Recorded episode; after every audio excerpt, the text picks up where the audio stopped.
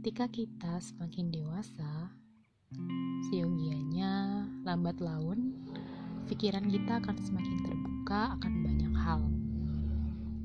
Misalnya, perihal menghakimi sesuatu. Banyak perkara di dunia ini yang sebaiknya tidak buru-buru kita hakimi. Sebab jika ia bisa menunjukkan ketidakbijaksanaan diri rasa sesal di kemudian hari.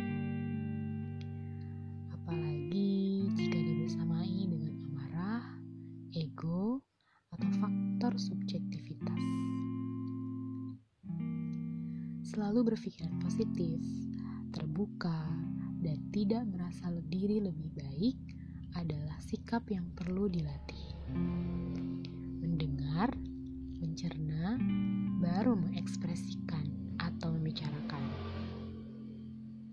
Bahkan jika perlu, konfirmasi terlebih dahulu dengan sumber lain atau dasar hukumnya.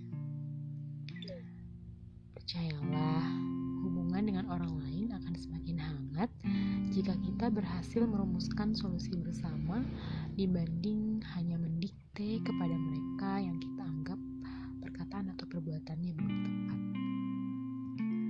Dalam menyampaikan nasihat dan maksud baik sekalipun, ada adab sebaiknya dijunjung tinggi.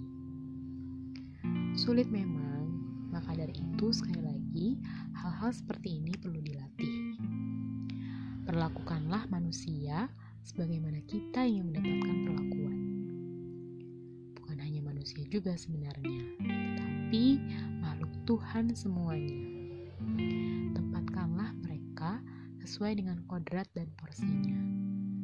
Bahkan sekujur jasad sekalipun ada cara untuk